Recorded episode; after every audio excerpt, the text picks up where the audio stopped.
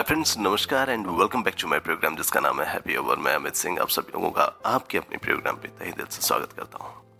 वैसे मैंने कई बार आपसे बात की है, बहुत अच्छी बात भी की है, सामाजिक बात भी की है और हो सकता है पारिवारिक भी बात की है।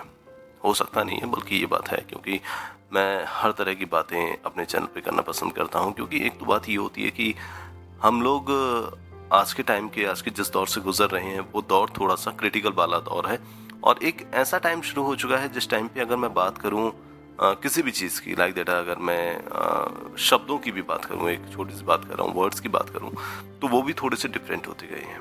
अब वर्ड्स की बात मैं इसलिए कर रहा हूँ क्योंकि अभी हाल ही फ़िलहाल में एक फ़िल्म रिलीज़ हुई है। मैं नाम तो नहीं लूँगा, आप सब जानते हैं, ये फ़िल्म जो हमारी रामानंद सागर जी की जो रामायण है, उससे प्रेरित होकर ये फ़िल्म बनाई गई है।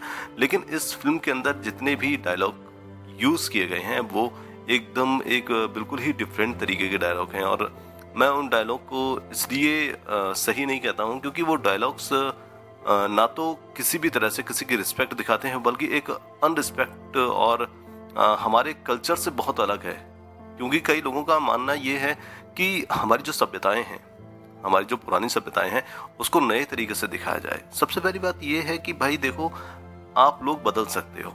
आप अपना पहनावा बदल सकते हो। क्योंकि शायद ये आपकी खुद की ज़िंदगी है, आप उसके अंदर क्या करना चाहते हो, इसमें किसी का इंटरफेरेंस शायद आप बर्दाश्त नहीं करेंगे, क्योंकि आपको लगता है कि मेरी ज़िंदगी मेरी ज़िंदगी के साथ मैं कुछ भी करूँ, उसमें किसी को कोई राइट नहीं है कि मेरे ऊपर कोई ऑब्जेक्शन करे। लेकिन वहीं पर जब कोई भी कल्चर या कोई भी इपिक की बात आती है, जो हमारी पुरानी सभ्यताएँ हैं या फिर हमारे पुराने धर्म ग्रंथ हैं, जो भी हैं जब उनके ऊपर ये बात आती है तो सबसे पहले बात यह है कि सभ्यताएँ कभी पुरानी नहीं होती है। एपिक्स कभी पुराने नहीं होते हैं, क्योंकि सभ्यताएँ वो हैं जिन्होंने हमें चलना सिखाया है। एपिक्स वो हैं जिनको देख करके हम आगे बढ़े हैं। मैं अगर रामायण की बात करूँ मुझे याद है जहाँ तक, क्योंकि जब 1988 में जब रामायण टेलीविज़न पे डी डी वन पर जब प्रसारित की गई थी, उस टाइम टेलीविज़न बहुत कम हुआ करते थे काफ़ी लोग एक ही घर के अंदर बैठ करके टीवी देखा करते थे। कहा जाता है कि उस वक्त जितने भी लोग होते थे, वो अपने जूते चप्पल सेट कर दिया करते थे। उनके लिए वो भगवान थे। उन्होंने जिस चीज़ को सुना है, पढ़ा है, जब उन्होंने टेलीविज़न पे पहली बार देखा था और उनका संवाद सुना था, उनके डायलॉग सुने थे, उनकी चीज़ों को सुना था तो उनको एहसास हुआ था कि वाकई में भगवान ऐसे ही होंगे। क्योंकि हम सिर्फ़ एक कल्पनाएँ कर सकते हैं भगवान की।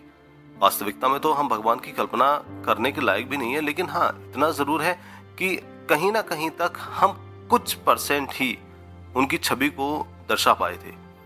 और उसके बाद लोगों ने उसको क्या समझा? वो लोगों के ऊपर है और आज भी उसके अगेंस्ट में कई बार ऐसी कुछ चीज़ें होती हैं जैसे रामायण के जो आ, हमारे कलाकार थे अरुण गोविल जी। जब वो किसी प्रोग्राम में जाते हों या आपने कई बार देखा होगा टेलीविज़न के ऊपर भी देखा होगा जबकि एक बार वो एयरपोर्ट पे पहुँचे थे तो उनसे मिलने वाले जो लोग थे, उन्होंने साक्षात उनको भगवान समझ करके उनको प्रणाम भी किया था और बहुत सारी चीज़ें की थी। ये जो कुछ मिला है, ये उसी रामायण की वजह से मिला है।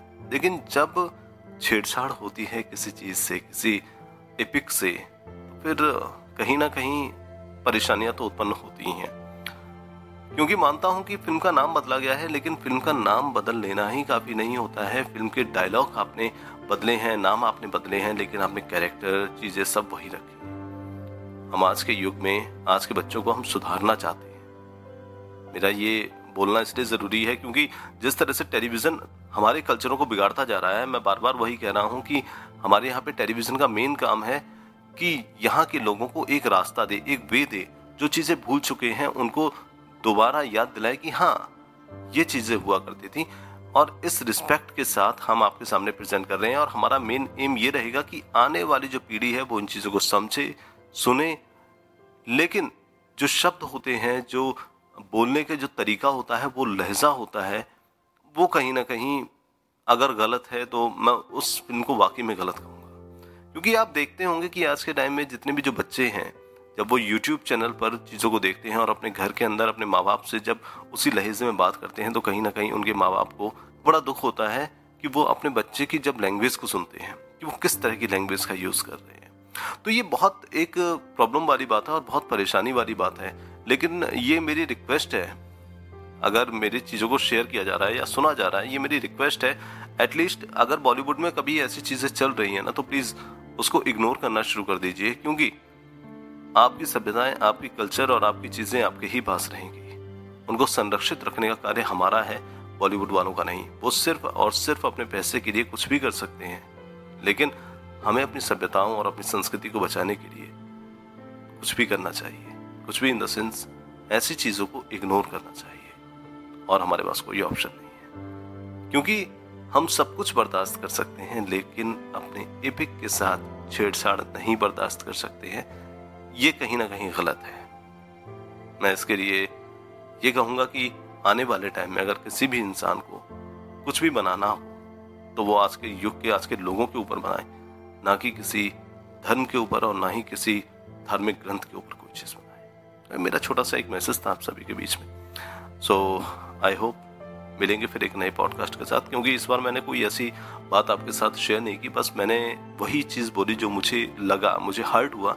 और मुझे नहीं, बहुत सारे लोगों को ये हर्ट हुआ है। तो बस आज मैं बैठा हुआ था तो आप लोगों के बीच में एक छोटी सी बात जो मैं कहना चाहता था, जो मेरे दिल में था, वो मैंने आपसे कह दिया। सो आई होप मिलेंगे फिर एक नई पॉडकास्ट के साथ। अब तक के लिए all the best and goodbye have a nice day